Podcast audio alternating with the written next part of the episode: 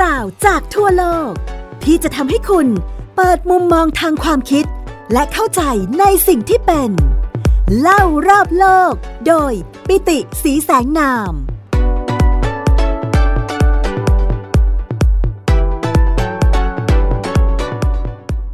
สวัสดีครับคุณผู้ฟังที่รักทุกท่านขอต้อนรับสู่ไทย PBS Podcast เล่ารอบโลกโดยผมปิติสีแสงนามครับปี2565เข้ามาถึงนะครับเราคงจะต้องมองไปในอนาคตครับว่าเราจะมีโอกาสและเราจะมีความท้าทายในเรื่องของเศรษฐกิจอย่างไรบ้างแน่นอนครับตลอดปีพุทธศักราช 2563 2564 เราถือว่าเป็นช่วงเศรษฐกิจขาลงนะครับแล้วก็เป็นเศรษฐกิจขาลงที่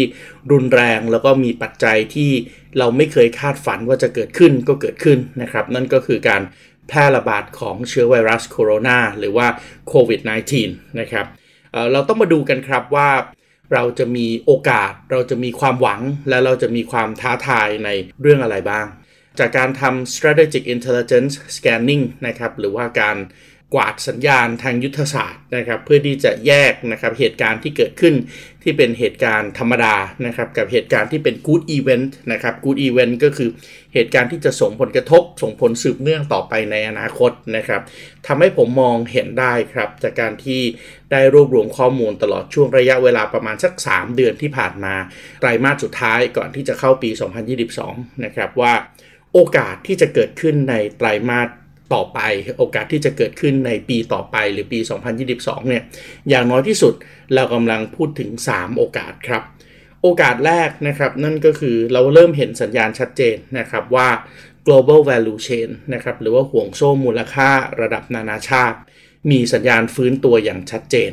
ปัจจุบันนี้ประเทศแต่ละประเทศในโลกไม่ได้ตั้งอยู่โดดเดี่ยวนะครับเหมือนกับรายการของเรานะครับเล่ารอบโลกนะครับเรามีปฏิสัมพันธ์กับทุกประเทศทั่วโลกนะครับเรานำเข้าสินค้าจากต่างประเทศเข้ามาทั้งเพื่อที่จะมาผลิตต่อนะครับในรูปแบบของวัตถุดิบในรูปแบบของสินค้าขั้นกลางนะครับเรานำเข้าสินค้าจากต่างประเทศเข้ามาเพื่อบริโภคโดยตรงสำหรับผู้บริโภคเรานำเข้าบริการจากต่างประเทศเข้ามาทั้งสำหรับผลิตต่อและบริโภคและเช่นเดียวกันเราเองก็ส่งวัตถุดิบออกไปในต่างประเทศเพื่อให้เขาไปผลิตต่อทั้งวัตถุดิบขั้นต้นวัตถุดิบขั้นกลางและเราก็ส่งสินค้าสำหรับอุปโภคบริโภครวมทั้งบริการออกไปในต่างประเทศเพื่อให้ผู้บริโภคในต่างประเทศได้กินได้ใช้ด้วยนะครับเพราะฉะนั้นการเชื่อมโยงกับต่างประเทศแบบนี้แหละครับเราถือเป็นส่วนหนึ่งของห่วงโซ่มูลค่าของโลกห่วงโซ่มูลค่าของโลกหรือว่า global value chain เนี่ยเดิมก่อนโควิด -19 นะครับมีมูลค่าอยู่ที่ประมาณ18 ล้านดอลลาร์สหรัฐแต่ว่ามันตกต่ำลงอย่างโดยรุนแรงนะครับรวดเร็วในช่วงปี2020เนื่องจากโควิด -19 แล้วมันต้องหยุดการเดินทางหยุดการผลิตนะครับหยุดการขนส่งสินค้าในหลากหลายประเทศทั่วโลกเป็นระยะเวลายาวนานเพราะนั้นglobal value chain ตกต่ำลงอย่างยิ่งครับในปี 2020 และต่อเนื่องเรื้อรังตลอดปี 2021 แต่ไตรมาส 4 ของปี 2021 เนี่ยเราเริ่มเห็นสัญญาณฟื้นตัวของห่วงโซ่มูลค่านี่อย่างชัดเจนครับเพราะฉะนั้นเราเชื่อกันนะครับนักเศรษฐศาสตร์นักธุรกิจทั่วโลกหลังจากมีการเซอร์เวย์โดยหลายสำนักเนี่ยเขามองว่า global value chain กำลังจะฟื้นคืนมาแล้วครับในไตรมาสที่4ปี2021ต่อเนื่องตลอดทั้งปี2022คือปีหน้าและปี2023เชื่อว่า2ปีต่อจากนี้จะเป็นช่วงเศรษฐกิจทั้งโลกที่เป็นขาขึ้นนะครับโดยคาดการณ์ว่าปลายปี2023เนี่ย global value chain จะกลับมาอยู่ที่ระดับเดิมครับนั่นก็คือ18 ล้านดอลลาร์สหรัฐเพราะฉะนั้นจุดนี้เนี่ยเราถือว่ามันเป็นข่าวบวกนะครับเป็นสัญญาณที่ดีที่ทำให้ทั้งโลกเนี่ยมองเห็นสัญญาณการฟื้นตัวอย่างชัดเจนเปรียบเสมือนกระแสน้ำครับกระแสน้ำของทั้งโลกตอนนี้กำลังขึ้นเพราะฉะนั้นประเทศแต่ละประเทศที่เป็นเสมือนเรือก็น่าจะลอยขึ้นตามกระแสน้ำเศรษฐกิจของทั้งโลกก็น่าจะดีขึ้นด้วยโดยการคาดการณ์นี้วางอยู่บนข้อสมมตินะครับว่าโควิด -19 เนี่ยมันสถานการณ์ทรงตัวหรือดีขึ้นนะครับเรายังไม่ได้พูดถึงว่าถ้าเกิดมันมีการกลายพันธุ์ออกไปอีกและเกิดการระบาดรุนแรงขึ้นมาอีกระลอกหนึ่งเนี่ยการคาดเดานี้ก็อาจจะผิดพลาดนะครับแต่ว่าถ้าเป็นในเงื่อนไขณปัจจุบันนี้เนี่ยเราเห็นสัญญาณฟื้นตัวชัดเจนโอกาสที่2นะครับที่เรามองเห็นนะครับที่จะเป็นเรื่องของปีหน้าสัญญาณของปีหน้าเลยนะครับก็คือเรื่องของโอกาสใหม่ๆนะครับทางด้านธุรกิจนะครับแล้วก็ตลาดใหม่ๆในโลกธุรกิจด้วยนะครับเพราะว่าณนาทีนี้เนี่ยโครงสร้างพื้นฐานนะครับที่จะทำให้เกิดการ เปิดพื้นที่ใหม่หรือว่า New Frontier เนี่ยมันเกิดขึ้นอย่างสมบูรณ์แล้วนะครับและพื้นที่ใหม่หรือว่า New Frontier นี้นะครับก็คือโลกดิจิทัลหรือว่าโลกออนไลน์หรือว่าโลกบนไซเบอร์สเปซครับสมัยก่อนโลกบนไซเบอร์สเปซเป็นโลกที่จับต้องได้ยากนะครับเข้าไปทำการค้าเข้าไปทำธุรกิจก็จับต้องได้เฉพาะกับกลุ่มบุคคลเล็กๆกลุ่มหนึ่งเท่านั้นนะครับแต่ว่าณปัจจุบันนี้เนี่ยโครงสร้างพื้นฐานที่จะเอื้อให้เกิดการทำธุรกิจ4อย่างน้อยที่สุด4โครงสร้างมันเกิดขึ้นครับโครงสร้างแรกก็คือโครงสร้างที่เป็นการอนุญาตให้สามารถทำธุรกรรมได้โดยไม่สามารถที่จะไปบิดพริ้วแก้ไขช่อโกงธุรกรรมนั้นนะครับธุรกรรมนั้นก็คือการที่เมื่อคุณทำสัญญาเมื่อคุณตกลงอะไรก็ตามบนโลกออนไลน์แล้วมันสามารถที่จะ encrypt หรือว่าเข้ารหัสได้และการเข้ารหัสนั้นก็ไม่สามารถที่จะทำให้ฝ่ายใดฝ่ายหนึ่งของคนที่มาทำธุรกรรมเนี่ยเข้าไปแก้ไขสัญญาได้โดยง่ายนะครับธุรกิจหรือว่าธุรกรรมเหล่านั้นก็สามารถที่จะถูกคล้ายๆ certify แล้วก็สามารถที่จะถูกบันทึกไว้โดยไม่สามารถแก้ไขได้บนโลกออนไลน์เทคโนโลยีทำให้เกิดเรื่องนี้เราเรียกมันว่าเทคโนโลยีบล็อกเชนครับเทคโนโลยีบล็อกเชนก็คือถ้ามีสมมุตินะครับคนที่ทำสัญญา2ฝ่ายผู้ซื้อกับผู้ขายอยู่กันคนละแห่งเลยนะครับบนโลกใบนี้แต่ว่าเชื่อมโยงกันได้โดยโลกดิจิทัลตกลงสัญญากันว่าจะทำธุรกิจร่วมกันฝ่ายหนึ่งส่งสินค้าออกไปอีกฝ่ายหนึ่งส่งเงินกลับมาแน่นอนข้อมูลเหล่านี้เราต้องไม่ให้ฝ่ายใดฝ่ายหนึ่งสามารถที่จะเข้ามาแก้ไขเข้ามาดัดแปลงเข้ามาบิดพริ้วได้ถูกต้องไหมครับแล้วก็แน่นอนเราก็ต้องการป้องกันไม่ให้บุคคลที่3สามารถจะเข้ามาโจรกรรมแบบนี้ได้ด้วยถูกต้องไหมครับดังนั้นในโลกณปัจจุบันนี้เนี่ยข้อมูลเหล่านี้ก็สามารถที่จะถูกโยนขึ้นไปบนอินเทอร์เน็ตแล้วกระจายเข้าไปบนโลกอินเทอร์เน็ตซึ่งมีผู้คนอยู่เป็นหลายร้อยล้านคนหลายพันล้านคนได้นะครับโดยที่ข้อมูลเหล่านั้นจะถูกหั่นเป็นชิ้นเล็กๆๆๆๆๆแล้วเข้ารหัสครับแล้วส่งเข้าไปในคอมพิวเตอร์ที่เป็นเครือข่ายทั่วโลกแล้วหลังจากนั้นคอมพิวเตอร์ที่เป็นเครือข่ายทั่วโลกก็ช่วยกันประมวลผลในธุรกรรมที่เรากำลังพูดถึงอยู่แล้วหลังจากนั้นก็จะถูก encrypt หรือว่าเข้ารหัสอีกรอบนึงแล้วก็กระจายตัวไปทั่วโลกคนที่จะสามารถเข้าถึงข้อมูลเหล่านี้ได้ก็จะต้องเป็นคนที่มีกุญแจ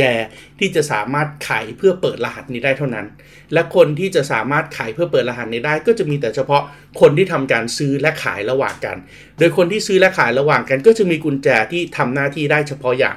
ไอ้ระบบแบบนี้แหละครับเขาเรียกว่าเทคโนโลยีบล็อกเชนซึ่งแน่นอนเทคโนโลยีบล็อกเชนมันทำให้สัญญาของธุรกรรมเหล่านี้บนโลกออนไลน์ไม่สามารถที่จะแก้ไขบิดพลิ้วช่อโกงได้คำถามก็คือแล้วคนที่เอาเครื่องคอมพิวเตอร์เข้ามาอยู่เป็นลูกข่ายเพื่อที่จะอนุญาตให้เกิดการ encrypt หรือว่าเข้ารหัสพวกนี้เขาจะได้อะไรจากการที่เอาคอมพิวเตอร์พวกนี้เข้ามาล่ะคำตอบก็คือเขาก็จะได้รับผลตอบแทนจากการที่เอาคอมพิวเตอร์มาเข้าระบบในรูปของเงินสกุลดิจิทัลที่มีการเข้ารหัสหรือที่เราเรียกว่าคริปโตเคอเรนซี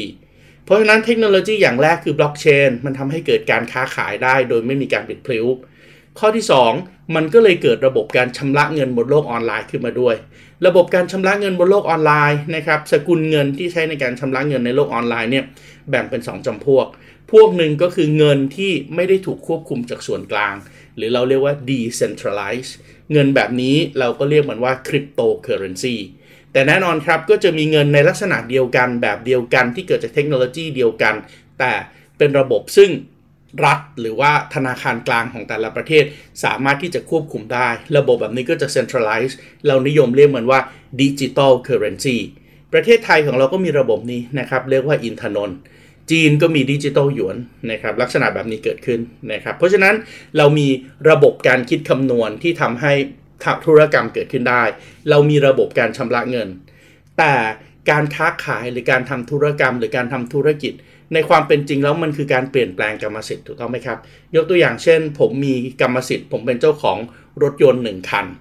ผมขายรถยนต์คันนี้ก็คือผมโอนกรรมสิทธิ์ของรถยนต์คันนี้ไปให้กับลูกค้าของผมและลูกค้าของผมก็โอนเงินมาเพื่อที่จะเปลี่ยนกรรมสิทธิ์จากรถยนต์ที่ผมเป็นเจ้าของกลายเป็นลูกค้าของผมเป็นเจ้าของเพราะฉะนั้นการค้าขายกันได้มันต้องเกิดจากการที่คุณเป็นเจ้าของกรรมสิทธิ์การจะเป็นเจ้าของกรรมสิทธิ์ได้มันก็ต้องพูดถึงเรื่องของสิ่งที่เราเรียกว่า property rights หรือว่าการเข้าไปเป็นเจ้าของกรรมสิทธิ์ในสิ่งต่างๆแน่นอนคำถามก็คือแล้วคุณจะไปเป็นเจ้าของกรรมสิทธิ์ในโลกออนไลน์ได้ยังไงในไซเบอร์สเปซที่มันจับต้องไม่ได้ยังไง ณปัจจุบันนี้เนี่ยมันมีเทคโนโลยีที่ทำให้คุณสามารถไปเป็นเจ้าของกรรมสิทธิ์ของบนโลกออนไลน์ได้ละเราเรียกเทคโนโลยีนี้ว่า non-fungible tokens non-fungible tokens หรือว่า NFT อาจจะเปลี่ยนให้ทุเรียนลูกหนึ่งครับที่ออกจากมือชาวสวนกลายเป็น Digital Tokens หรือว่ากลายเป็นตัวสัญญาอะไรสักอย่างหนึ่งบนโลกออนไลน์แล้วสามารถที่จะ track ได้ครับเพราะเมื่อทุเรียนออกจากมือชาวสวนไปสู่ลงจากลงไปสู่ Exporter จาก Exporter ไปสู่ระบบโลจิสติกจากระบบโลจิสติกไปสู่ Importer จาก Importer ไปสู่ Wholesaler จาก Wholesaler ไปสู่ Retailer จาก Retailer ไปถึงลูกค้าที่ซื้อทุเรียนสมัยก่อนแน่นอนกระบวนการนี้จะเกิดขึ้นในการส่งทุเรียนออกนอกประเทศจากไทยสมมุติไปประเทศจีนลูกค้าในจีนซื้อทุเรียนไปกินกว่าจะเอาวีแชทจ่ายเงินและเงินค่อยๆถึงมือจากผู้ค้าปลีก Retailer สู่ผู้ค้าส่ง Wholesalers สู่บริษัทโลจิสติกจ่ายเงินส่วนหนึ่งกลับมาให้กับ Exporter Exporter จ่ายเงินให้กับลงจ่ายเงินให้กับคนขายทุเรียนในสวนกระบวนการทั้งหมดอาจจะใช้เวลา90วัน180วันบางครั้งเพราะฉะนั้นมันก็ต้องมีคนกลางมารับความเสี่ยงถูกต้องไหมครับคนที่มารับความเสี่ยงก็อย่างเช่นหลงที่เขายอมเปิดเครดิตการค้าให้กับลูกค้าเขา90วัน180วันบางทีแน่นอนอีกคนหนึ่งที่เข้ามารับความเสี่ยงในการชำระเงินตรงกลางระหว่างประเทศก็คือระบบธนาคารพาณิชย์ซึ่งระบบธนาคารพาณิชย์ก็จะใช้เวลานานแล้วก็จะออก LC แล้วก็จะต้องคิดค่าธรรมเนียมถูกต้องไหมฮะแต่ถ้าทุกวันนี้เราสามารถเปลี่ยนทุเรียน1ลูกให้กลายเป็น Digital Tokens ภายใต้คอนเซปต์ของ Non-Fungible Tokens เนี่ยนั่นแปลว่าทุเรียนลูกนี้อยู่ถึงไหนถึงมือใครทุกคนก็รู้หมดถูกต้องไหมครับเพราะฉะนั้นจากวันที่ส่งออกจากสวนไปถึงมือของลูกค้าในตลาดประเทศจีนอาจจะใช้เวลาแค่2สัปดาห์เท่านั้นเองเพราะฉะนั้นสัปดาห์ที่2พอลูกค้าจ่ายเงินเข้าระบบปั๊บ Digital Tokens ตรงนี้มันผูกกับระบบบล็อกเชนไงครับเพราะเงินที่จ่ายเข้ามาสมมุติทุเรียนลูกนี้100บาทสมมุตินะ100บาทมันก็จะถูกแยกกระจายทันทีว่าอ่ะจะเป็นของชาวสวน30บาทจะเป็นของลง20บาทจะเป็นของบริษัทโลจิสติก10บาทจะเป็นของบริษัทโฮลเซลเลอร์20บาทจะเป็นของรีเทลเลอร์20บาทมันสามารถที่จะกระจายตรงนี้ได้ทันทีโดยที่ไม่ต้องรอเครดิตการค้าอีกกี่เดือนกี่ปีกว่าจะโอนเงินกลับมาโดยที่ไม่ต้องรอว่าเอ๊ะธนาคารจะออก LC แล้วคิดค่าธรรมเนียมยังไงบ้างเพราะฉะนั้นมันเกิดเทคโนโลยีที่เรียกว่า non-fungible tokens ขึ้นมาละบวกกับ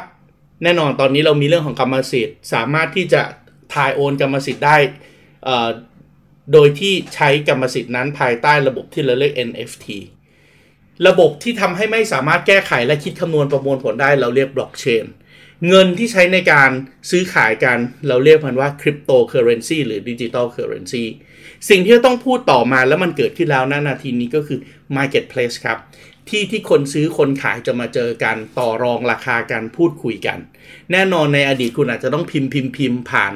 อีเมลผ่านสิ่งต่างๆคุณมองไม่เห็นสินค้าถูกต้องไหมครับแต่ด้วยเทคโนโลยีเสมือนจริงไม่ว่าจะเป็น augmented reality ที่ทำให้เราสามารถที่จะดูขนาดสินค้าดูรูปร่างได้ไปจนถึง virtual reality ที่ทำให้เรามองเห็นด้วยตาเรา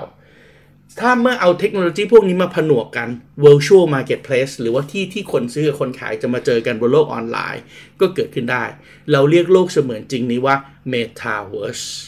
เพราะฉะนั้น metaverse เมื่อรวมกับnon-fungible tokens เมื่อรวมกับ cryptocurrency เมื่อรวมกับ digital blockchain systems มันทำให้ marketplace มันทำให้ตลาดมันทำให้พื้นที่ใหม่ที่จะมีโอกาสทางธุรกิจบนโลกออนไลน์เกิดขึ้นได้จริงครับดังนั้นหลังปี 2022 เป็นต้นไปที่เราบอกว่าปัจจัยที่ 1 ที่เป็นปัจจัยเสริมที่เป็นข่าวดีของปี 2022 ก็คือเรื่องของ global value chain ที่มันฟื้นตัวมันไม่ได้ฟื้นตัวแต่เฉพาะ global value chain ที่อยู่บนโลกจริงเท่านั้นแต่มันยังมี global value chain ที่จะไปเชื่อมโยงกับโลกเสมือนจริงบน cyberspace ด้วยเพราะนั้นตลาดมันจะเกิดใหญ่ขึ้นมันจะมีพื้นที่ใหม่ๆคุณลองนึกภาพดูเมื่อมีการเปิด new frontier พรมแดนใหม่ๆมันเท่ากับมีโอกาสใหม่ๆเกิดขึ้นถูกต้องไหมครับเสมือนกับว่าโลกที่ในอดีตออกจากจีนออกจากอินเดียไปสู่สิ่งที่เราเรียกว่าเส้นทางสายไหมเปรียบเสมือนสมัยที่คริสโตเฟอร์โคลัมบัสเจออเมริกานั่นก็คือการเปิดพรมแดนใหม่แน่นอนครับการเปิดพรมแดนใหม่บนโลกไซเบอร์สเปซมันหมายถึงโอกาสมหาศาลและนี่จะเป็นปัจจัยบวกปัจจัยที่2ครับปัจจัยบวกที่3ที่จะเกิดขึ้นตลอดทั้งปี 2022นะครับที่เป็นปัจจัยบวกประการสุดท้ายนะครับนั่นก็คือปัจจัยบวกที่เกิดขึ้นจากแน่นอนอยู่บนข้อสมมุตินะครับว่าสถานการณ์โควิด -19 ไม่ได้เกิดการกลายพันธุ์รุนแรงซะจนกิจกรรมทุกอย่างต้องหยุดชะงักปี2022จะเป็นปีที่ทั่วโลกให้ความสนใจในเรื่องของภูมิรัฐศาสตร์และภูมิเศรษฐศาสตร์มากเป็นพิเศษกับประเทศไทยและประชาคมอาเซียนครับเราลองนึกภาพนะครับว่า global value chain ที่ผมบอกว่ามันกำลังฟื้นตัวเนี่ยมันกำลังฟื้นตัวในลักษณะที่เราเรียกในทางเทคนิคว่า decoupling หรือเกิดการแตกตัวออกเป็น2ห่วงโซ่ระดับภูมิภาคครับนั่นคือมันฟื้นตัวก็จริงแต่มันไม่ได้กลับมาในรูปแบบของ global value chain อันเดียวอันใหญ่แบบเดิมอีกต่อไปละแต่มันน่าจะแตกเป็น2ห่วงโซ่อย่างชัดเจนครับห่วงโซ่หนึ่งนำโดยอเมริกาและยุโรปอีกห่วงโซ่หนึ่งนำโดยเอเชียซึ่งแน่นอนมีพี่ใหญ่คือจีนญี่ปุ่นเกาหลีและอาเซียนครับนักลงทุนอเมริกานักลงทุนยุโรปไม่อยากไปลงทุนในจีนครับเพราะสงครามเทคโนโลยีเพราะสงครามการค้าที่เริ่มต้นในสมัยของโดนัลด์ทรัมป์ต่อเนื่องในสมัยของประธานาธิบดีโจไบเดนยังคงอยู่ครับเช่นเดียวกันกับนักลงทุนจีนเองก็มีความเสี่ยงที่จะลงทุนในจีนผลิตเสร็จแล้วไม่สามารถส่งไปในยุโรปกับอเมริกาได้เพราะฉะนั้นทั้งจีนทั้งอเมริกาทั้งยุโรปทั้งญี่ปุ่นทั้งเกาหลีน่าจะต้องหาประเทศที่3ครับที่เป็นมิตรกับทั้งยุโรปอเมริกาและจีนเพื่อที่จะมาทำการลงทุนในพื้นที่นั้นและผลิตในพื้นที่นั้นและส่งออกจากพื้นที่นั้นในลักษณะของการเป็นโซ่ข้อกลางเพื่อที่จะเชื่อมโยงห่วงโซ่มูลค่าจีนอเมริกายุโรปเข้าด้วยกันได้และแน่นอนครับในพื้นที่ที่จีนกำลังขยายอิทธิพลลงมาและมีความสัมพันธ์ที่ดีกับจีนในขณะที่โลกตะวันตกกำลังปิดล้อมจีนพื้นที่ตรงนั้นก็มีความสัมพันธ์ที่ดีกับโลกตะวันตกด้วยพื้นที่ตรงนั้นก็คือประชาคมอาเซียนครับดังนั้นจุดยุทธศาสตร์สำคัญในเวทีธุรกิจในเวทีเศรษฐกิจโลกนะครับณปี 2022-2023 เป็นต้นไปก็คือสิ่งที่เรารู้จักกันในนาม Indo-Pacific ครับIndo-Pacific ตั้งชื่อขึ้นมาตาม2มหาสมุทรที่เชื่อมโยงกันครับนั่นก็คือมหาสมุทรอินเดียและมหาสมุทรแปซิฟิกครับพื้นที่ Indo-Pacific แน่นอนจุดที่เชื่อมโยงระหว่างจีนที่ขยายอิทธิพลลงมากับแนวปิดล้อมของสหรัฐในการที่จะปิดล้อมจีนถ้ามองตามแนวเหนือใต้พื้นที่ตรงกลางตรงนั้นก็คือเอเชียตะวันออกเฉียงใต้ซึ่งมีความร่วมมือกันในทุกมิติและในทุกระดับในนามประชาคมอาเซียนถ้ามองทางด้านตะวันตกตะวันตกแน่นอนครับเราเห็นมหาสมุทรอินเดียซึ่งพื้นที่ที่อยู่ตะวันออกสุดและเป็นจุดเชื่อมโยงของมหาสมุทรอินเดียสู่มหาสมุทรแปซิฟิกก็คืออ่าวเบงกอลทะเลอันดามันต่อเนื่องลงมาจนถึงช่องแคบมาลากาซึ่งแน่นอนครับคนที่คุมพื้นที่นี้อยู่ก็ส่วนหนึ่งคืออินเดียศรีลังกาบังกลาเทศทางฝั่งตะวันตกของอ่าวเบงกอลเมียนมาไทยมาเลเซียอินโดนีเซียสิงคโปร์ทางตะวันออกของอ่าวเบงกอลมาจนถึงช่องแคบมาลากาต่อเนื่องถึงมหาสมุทรแปซิฟิกครับมหาสมุทรแปซิฟิกทางด้านตะวันตกสุดนะครับหรือว่าทางด้านซ้ายสุดของมหาสมุทรแปซิฟิกก็คืออ่าวไทยต่อเนื่องไปจนถึงทะเลจีนใต้ซึ่งคนที่ทำหน้าที่ยึดโยงและเชื่อมโยง2พื้นที่นี้เข้าด้วยกันก็คือประชาคมอาเซียนและถ้าพูดให้ละเอียดมากกว่านั้นคนที่เชื่อมโยงระหว่างประชาคมอาเซียนในภาคพื้นทวีปกับประชาคมอาเซียนที่อยู่ในภาคพื้นมหาสมุทรนั่นก็คือประชาคมอาเซียนที่เป็นไข่แดงตรงกลางตรงนั้นนั่นเองก็คือประเทศไทยถูกต้องไหมครับประเทศไทยเราเป็นทั้งส่วนที่เป็นอาเซียนภาคพื้นทวีปอยู่ร่วมกับเมียนมาสปป.ลาวกัมพูชาและเวียดนามเราเป็นทั้งประชาคมอาเซียนที่อยู่ในภาคพื้นมหาสมุทรเพราะเราเชื่อมโยงกับมาเลเซียสิงคโปร์อินโดนีเซียฟิลิปปินส์และบรูไนเพราะฉะนั้นถ้าเราวางตำแหน่งทางยุทธศาสตร์ของเราให้ดีเราสามารถที่จะเชื่อมโยงยุทธศาสตร์อินโดแปซิฟิกได้ครับเพราะเราอยู่ในจุดเชื่อมโยงตรงนี้นะครับดังนั้นการฟื้นตัวของ global value chain ที่ต้องการคนกลางในการที่จะเชื่อมโยงประชาคมอาเซียนจะเป็นประชาคมที่น่าจะมีศักยภาพสูงสุดในการเชื่อมโยงห่วงโซ่มูลค่าตรงนี้แล้วก็สิ่งที่เราคงจะต้องเรียนรู้เพิ่มเติมด้วยนั่นคืออะไรครับนั่นก็คือเราเห็นชัดเจนนะครับว่าโลกที่มันเกิดขึ้นณตอนนี้เนี่ยมันมีการเปลี่ยนแปลงที่รวดเร็วรุนแรงมากๆนะครับและมันมีความพยายามในการที่จะสร้างฝักฝ่ายระหว่างกันนะครับในทางภูมิรัฐศาสตร์ แน่นอนครับการขยายอิทธิพลของจีนเราเห็นโครงการสำคัญอย่างเช่น Belt and Road Initiatives ที่สร้างระบบรางรถไฟล้านช้างลงมาจนถึงชายแดนไทยสปป.ลาวเรียบร้อยแล้วนะครับเราเห็นการขยายอิทธิพลของจีนลงมาผ่านทางความร่วมมือล้านช้างแม่โขง Corporations ที่เชื่อมโยงแม่น้ำล้านช้างซึ่งเป็นตอนบนของแม่น้ำโขงเข้ากับตอนล่างของแม่น้ำโขงในความร่วมมือของจีนเราเห็นการพัฒนาความร่วมมือในหลากหลายมิติและการขยายอิทธิพลของจีนโดยเฉพาะการเข้ามาลงทุนของจีนในภูมิภาคนี้เป็นจำนวนมากเช่นเดียวกันนะครับเราเห็นสัญญาณการปิดล้อมจีนในภูมิภาคนี้เป็นจำนวนมากด้วยเช่นเดียวกันสิ่งที่เรากำลังจะเห็นในปี 2022 ตั้งแต่ช่วงต้นปีนะครับนั่นก็คือการประชุมสุดยอดผู้นำอาเซียนสหรัฐอเมริกาที่เข้าใจว่าโจไบเดนจะเชิญผู้นำนะครับที่เป็นหัวหน้ารัฐบาลของทั้ง10ประเทศอาเซียนไปเยือนสหรัฐอเมริกาในไตรมาสแรกของปี 2022อเมริกาน่าจะเปิดดีลการค้าใหม่นะครับเพราะว่าอเมริกาส่งสัญญาณชัดเจนแล้วแหละว่าอเมริกาจะไม่กลับเข้าไปคุยกับข้อตกลงการค้าเดิมๆนะครับผมกำลังพูดถึงข้อตกลงการค้า CPTPP Comprehensive and Progressive Trans-Pacific Partnership แต่อเมริกาน่าจะเปิดดีลการค้าใหม่ในนาม Indo-Pacific Economic Framework นะครับซึ่งเทรดดีลนี้ที่จะพูดถึงเรื่องของการให้สิทธิประโยชน์ทางการค้าที่มีลักษณะครอบคลุมในหลากหลายมิติและมาตรฐานสูงอันนี้ต้องระวังนะครับเพราะว่าดีลการค้ากับสหรัฐอเมริกาเนี่ยบางครั้งมันมาพร้อมกับมาตรฐานที่สูงมากในเรื่องของการคุ้มครองทรัพย์สินทางปัญญาในเรื่องของการจัดซื้อจัดจ้างภาครัฐในเรื่องของมาตรฐานสิ่งแวดล้อมในเรื่องของการปราบปรามคอร์รัปชันและการสร้างธรรมาภิบาลเพราะนั้นบางครั้งมาตรฐานที่สูงตรงนี้มันมีต้นทุนในการปรับตัวของแต่ละประเทศสมาชิกตรงนี้เป็นเรื่องที่ต้องใส่ดาวหรือว่ากาดอกจันใหญ่ๆเอาไว้แต่ในขณะเดียวกันการที่อเมริกามาทำเทรดดีลครั้งนี้อเมริกาก็ต้องการที่จะใช้ประเทศในเอเชียตะวันออกเฉียงใต้เพื่อที่จะปิดล้อมจีนด้วยดังนั้นผู้เล่นในเอเชียตะวันออกเฉียงใต้ถ้าสามารถที่จะรวมมติกันดีๆรวมจุดยืนกันดีๆเราจะมีอำนาจต่อรอง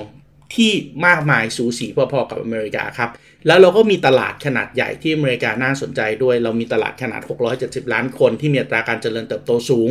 เรามีทรัพยากรธรรมชาติเรามีแรงงานเรามีทำเลที่ตั้งที่ได้เปรียบเพราะนั้นถ้าสามารถที่จะดีลกับอเมริกาได้ดีๆเรื่องนี้จะมีประโยชน์มากเท่านั้นยังไม่พอครับพอตลอดทั้งปีประเทศไทยยังเป็นประธานการประชุม APEC นะครับ Asia Pacific Economic Corporations ซึ่งเป็นความร่วมมือทางด้านเศรษฐกิจของ21เขตเศรษฐกิจรอบมหาสมุทรแปซิฟิกครับเป็นเทรดดีลที่มีทั้งอเมริกา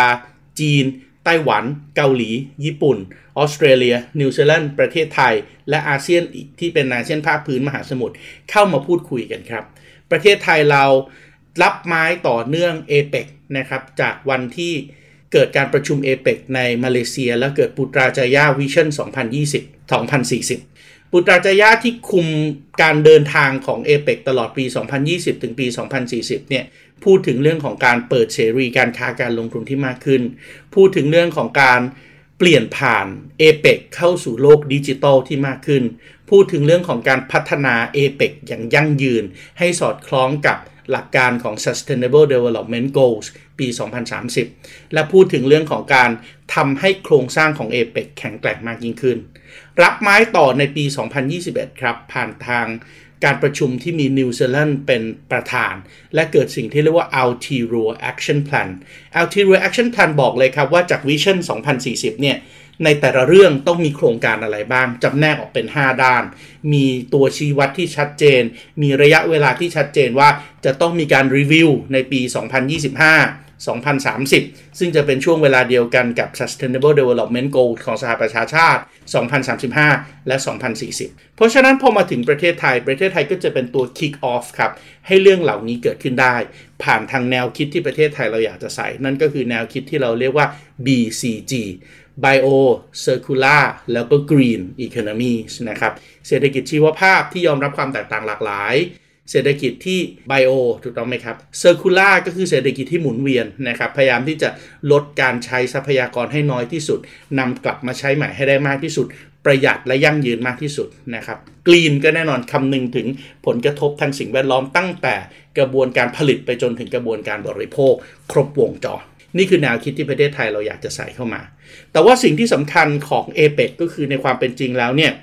เนื่องจาก APEC ประกอบด้วยสมาชิก21เขตเศรษฐกิจดังนั้นการเจรจาต่างๆเนี่ยมันมักจะไม่ได้เกิดผลที่จับต้องได้เป็นรูปธรรมขนาดนั้นหรอกครับเพราะว่าแต่ละประเทศก็มีระดับการพัฒนาการทางเศรษฐกิจที่แตกต่างกันมีความคิดเห็นที่แตกต่างกันแต่สิ่งหนึ่งซึ่ง APEC มักจะเกิดขึ้นและเป็นสิ่งที่ทั่วโลกจับตามองนั่นก็คือการประชุมไซด์ไลน์ครับการประชุมที่ผู้นำต่างๆจับกลุ่มกันเป็นกลุ่มเล็กๆและคุยกันในเรื่องที่เขาสนใจและสามารถผลักดันเรื่องต่างๆเกิดขึ้นได้แน่นอนครับถ้าพูดถึงการประชุม APEC ในอดีตเราอาจจะเคยได้ยินในช่วงปี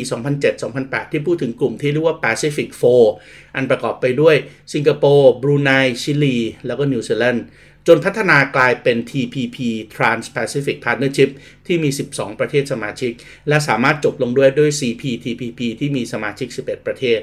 การประชุมของ P4 มาจนถึง TPP มาจนถึง CPTPP คือการประชุมที่เกิดควบคู่กับ APEC ครับที่เรียกว่าเป็นการประชุมไซด์ไลน์ของสมาชิก11จาก21เขตเศรษฐกิจใน APEC หรือการเกิดขึ้นของ Digital Economic Partnership Agreement หรือว่า DPA ที่นำโดยสิงคโปร์ที่เป็นการวางบรรทัดฐานใหม่มาตรฐานใหม่สำหรับข้อตกลงการค้าเสรีบนโลกออนไลน์ก็เกิดขึ้นเป็นไซด์ไลน์การประชุมกับการประชุม APEC ด้วยเช่นเดียวกันแต่ปัญหาก็คือการประชุมไซด์ไลน์เนี่ยมันจะเกิดขึ้นได้ก็ต้องเป็นการประชุมแบบเผชิญหน้าออนไซต์ถูกต้องไหมครับที่ผู้นำจูงมือกันไปประชุมในห้องเล็กๆแต่การประชุม APEC ล่มมาตั้งแต่ปี2019ครับ2019ไม่สามารถที่จะประชุมแบบเจอหน้ากันได้เพราะว่าเกิดเหตุการณ์ความไม่สงบในประเทศที่เป็นประธานนั่นก็คือชิลี2020เกิดการประชุมบนโลกออนไลน์ครับที่Putrajaya มาเลเซียก็จริงแต่ไม่ได้เจอกันในห้องประชุมครับเพราะฉะนั้นผู้นำจะมาจับกลุ่มคุยกันแบบไซด์ไลน์ไม่ได้ปี2021ก็เป็นการประชุมแบบออนไลน์อีกถูกต้องไหมครับปี2022ที่ประเทศไทยเราเป็นประธานเป็นเจ้าภาพแล้วเราเตรียมการมาตั้งแต่ปี2021แล้วเนี่ยเราวางอเจนดาเราเรียกทุกภาคส่วนมาประชุมว่าเราอยากจะ articulate เรื่องอะไรบ้างเราตั้งเป้าไว้ครับว่าเราจะเป็นการประชุมแบบออนไซต์ให้ผู้นำมาเจอกันและถ้าผู้นำมาเจอกันได้หลังจากที่ไม่ได้เจอกันได้มา3ปีการประชุมออนไลน์น่าจะเกิดควบคู่กับการประชุมออนไซต์และมีการประชุมไซด์ไลน์หรือการประชุมรอบข้างเรื่องนี้ครับจะทำให้ประเทศไทยถ้าเราจัดอเจนดาการประชุมดีๆเราจะสามารถผลักดันเรื่องสำคัญได้หลายด้านเช่นเดียวกันครับปี2022จะเป็นปีที่อินโดนีเซียเองนะครับก็จะเป็นประธานของ G20 G20 ก็คือกลุ่มประเทศที่เป็นเขตเศรษฐกิจที่มีขนาดใหญ่เป็นระดับต้นๆของโลก G20 เนี่ยถือว่าเป็นหนึ่งในการประชุมที่ใหญ่มากนะครับแล้วก็มีสมาชิกอยู่ร่วมกันเป็นจำนวนมากนะครับสมาชิกของ G20 เนี่ยนะครับก็จะทำให้เราเห็นชัดเจนนะครับว่ามันมีเรื่องอะไรที่เป็นเรื่องสำคัญบ้างในโลกนี้นะครับอินโดนีเซียจะเป็นประธานเพราะฉะนั้นผู้นำทั่วโลกจะเดินทางมาที่อินโดนีเซียในช่วงปลายปีลำดับการประชุมจะเป็นแบบนี้ครับกัมพูชาเป็นประธานอาเซียนก็จะมีการประชุมอาเซียนตลอดทั้งปีจนถึงช่วงสักปลายเดือนตุลาต้นเดือนพฤศจิกายนจะมีการประชุมสุดยอดผู้นำอาเซียนต่อจากการประชุมสุดยอดผู้นำอาเซียนจะเป็น East Asia Summit ครับระหว่างอาเซียนกับคู่เจรจาต่อจาก East Asia Summit ก็จะเป็นการประชุม G20ต่อจากการประชุม G20 ก็จะเป็นการประชุม APEC อย่างที่ผมเล่าให้ฟังเพราะฉะนั้นเราจะเห็นแล้วแหละว่าช่วงปลายปี 2022 เนี่ยจะเป็นช่วงเวลาที่อาเซียนจะได้รับความสนใจในเวทีโลกเพราะผู้นำทั่วโลกจะเดินทางมาประกอบกับปีนี้จะมีการเลือกตั้งในหลากหลายพื้นที่ถูกต้องไหมครับไม่ใช่เลือกตั้งหรอกแต่มันจะเป็นการเข้าสู่การประชุมสมัยของพรรคคอมมิวนิสต์จีนนะครับจะเป็นสมัยที่19ต่อเนื่องไปอีก5ปีที่สีจิ้นผิงจะขึ้นมาเป็นประธานาธิบดีรอบต่อไปเราจะเห็นการเลือกตั้งนะครับในฟิลิปปินส์นะครับเราจะเห็นการเลือกตั้งเล็กในประเทศไทยเราจะเห็นเหตุการณ์ในเมียนมาที่น่าจะเปลี่ยนแปลงแล้วก็มีพัฒนาการที่เปลี่ยนแปลงไปเพราะฉะนั้นในเวทีโลกในทางภูมิรัฐศาสตร์เนี่ยช่วงเวลาเนี้ยในทางภูมิเศรษฐศาสตร์จะเป็นช่วงเวลาที่ทั้งโลกจับตาอาเซียนตลอดปี 2022 ดังนั้นถ้าเราอยากจะผลักดันเรื่องสำคัญเราต้องผลักดันในเวลานี้ครับเพราะฉะนั้น 2022 ถ้าพูดถึงโอกาสเรากำลังพูดถึงเรื่องของ 1. การฟื้นตัวของเศรษฐกิจโลก 2. เรากำลังพูดถึงการเปิดพื้นที่ใหม่บนโลกไซเบอร์สเปซ และ3เรากำลังพูดถึงเรื่องของการที่ภูมิภาคของเราจะกลายเป็นจุดศูนย์กลางของการกำหนดอเจนดาเรื่องราวต่างๆที่จะพูดถึงกันในโลกใบนี้และถ้าประเทศไทยเราใช้โอกาสดีๆในช่วงเวลานี้ตลอดปี2022นี่น่าจะเป็นปัจจัยบวกครับที่ทำให้เรามีข่าวดีทางด้านเศรษฐกิจทางด้านการเมืองทางด้านสังคมวัฒนธรรมในหลายๆเรื่องและในตอนหน้าเราจะมาพูดคุยกันต่อว่าแล้วความท้าทายในปี2022ล่ะมีเรื่องอะไรบ้างที่เราจะต้องเตรียมการสำหรับวันนี้ขอให้คุณผู้ฟังโชคดีสุขภาพดีตลอดทั้งปี2022ครับผมปิติศรีแสงนามขอลาไปก่อนสวัสดีครับติดตามรับฟังรายการเล่ารอบโลกได้ทางเว็บไซต์และแอปพลิเคชันไทย PBS Podcast และติดตามความเคลื่อนไหวรายการได้ที่สื่อสังคมออนไลน์ไทย PBS Podcast ทั้ง Facebook, Instagram, YouTube และ Twitter